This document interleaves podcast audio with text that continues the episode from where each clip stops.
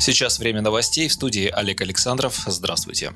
Сельским пенсионерам предложили выплачивать надбавку к пенсии. Правительство страны направлен проект закона, который предоставляет 25-процентную доплату к страховой пенсии по старости и страховой пенсии по инвалидности россиянам, проработавшим на селе более 30 лет, но проживающим в городе. Автором инициативы стал председатель партии «Справедливая Россия за правду», руководитель фракции СР в Госдуме Сергей Миронов. Ранее, 17 февраля, он уже обсудил эту идею с президентом Владимиром Путиным. Сейчас в законе о страховых пенсиях есть норма, где говорится, что если человек проработал в сельской местности не менее 30 лет, то он должен получать доплату к пенсии. Но на деле более 364 тысяч бывших работников села этих денег не имеют, рассказал Сергей Миронов. Потому что доплата предоставляется только в том случае, если человек живет в сельской местности, а если он переехал в город, то этих денег лишается. Какая разница, где жить? Ведь достигнув преклонного возраста, огромное количество людей переезжает к своим детям, а оставаться в одиночестве в деревне они не могут по состоянию здоровья. Но это понятно с точки зрения здравого смысла, а вот пенсионное законодательство этого почему-то не учитывает, и пенсионный фонд экономит на выплатах. Пора исправить ситуацию, считает Справедливорос. В Госдуме подсчитали, что в течение ближайшей трехлетки на дополнительные выплаты из бюджета пенсионерам потребуется от 6,6 до 7,8 миллиарда рублей в год, а пенсия увеличится на 1500-1700 рублей.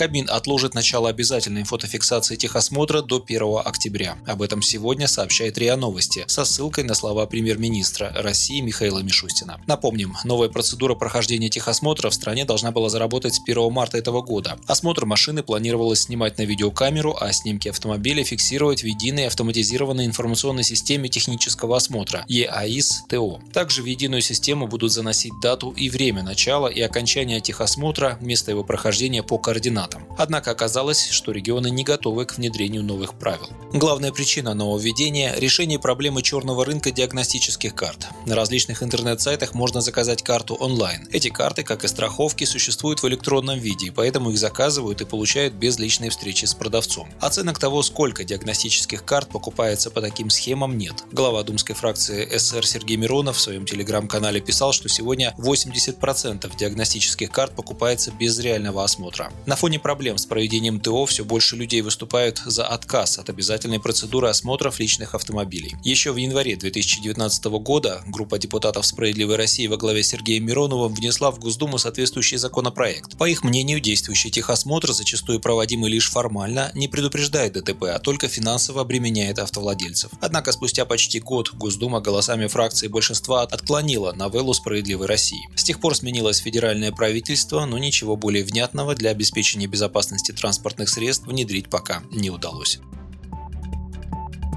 В России выявили наименьшее число заражений коронавирусом с 7 октября 2020 года. Как сообщает оперативный штаб по контролю и мониторингу ситуации с этой инфекцией, в четверг, 25 февраля, за минувшие сутки ковид обнаружен у 11 198 россиян. Больше всего новых случаев было зарегистрировано в Москве, Санкт-Петербурге и Подмосковье. Скончались в последние 24 часа 446 человек. Если же говорить в целом, то за все время, то есть за неполный год с начала пандемии, цифры таковы. Всего коронавирус выявили у 4 миллионов 212 тысяч наших соотечественников. Выздоровели 3 миллиона 767 тысяч человек. Также за весь период зафиксировано 84 876 летальных исходов.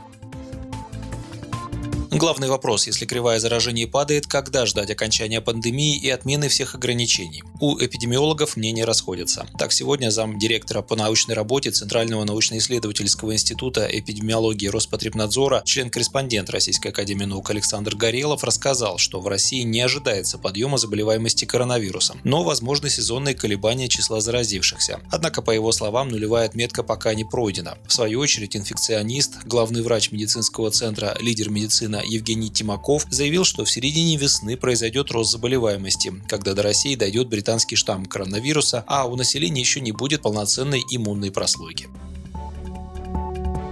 Власти Москвы назвали возможные сроки снятия ограничений из-за COVID-19. Как заявил заммэра столицы по вопросам экономической политики и имущественно-земельных отношений Владимир Ефимов в эфире телеканала «Россия-24» в четверг, если эпидемиологическая ситуация позволит, мэрия столицы готова минимизировать ограничения из-за коронавируса к лету. Кстати, Минздрав России сегодня снизил предельную отпускную цену вакцины от коронавируса «Спутник Ви» с 1942 рублей до 866 рублей 81 копейки копейки за два компонента. Вы слушали новости. Оставайтесь с нами, будьте в курсе событий.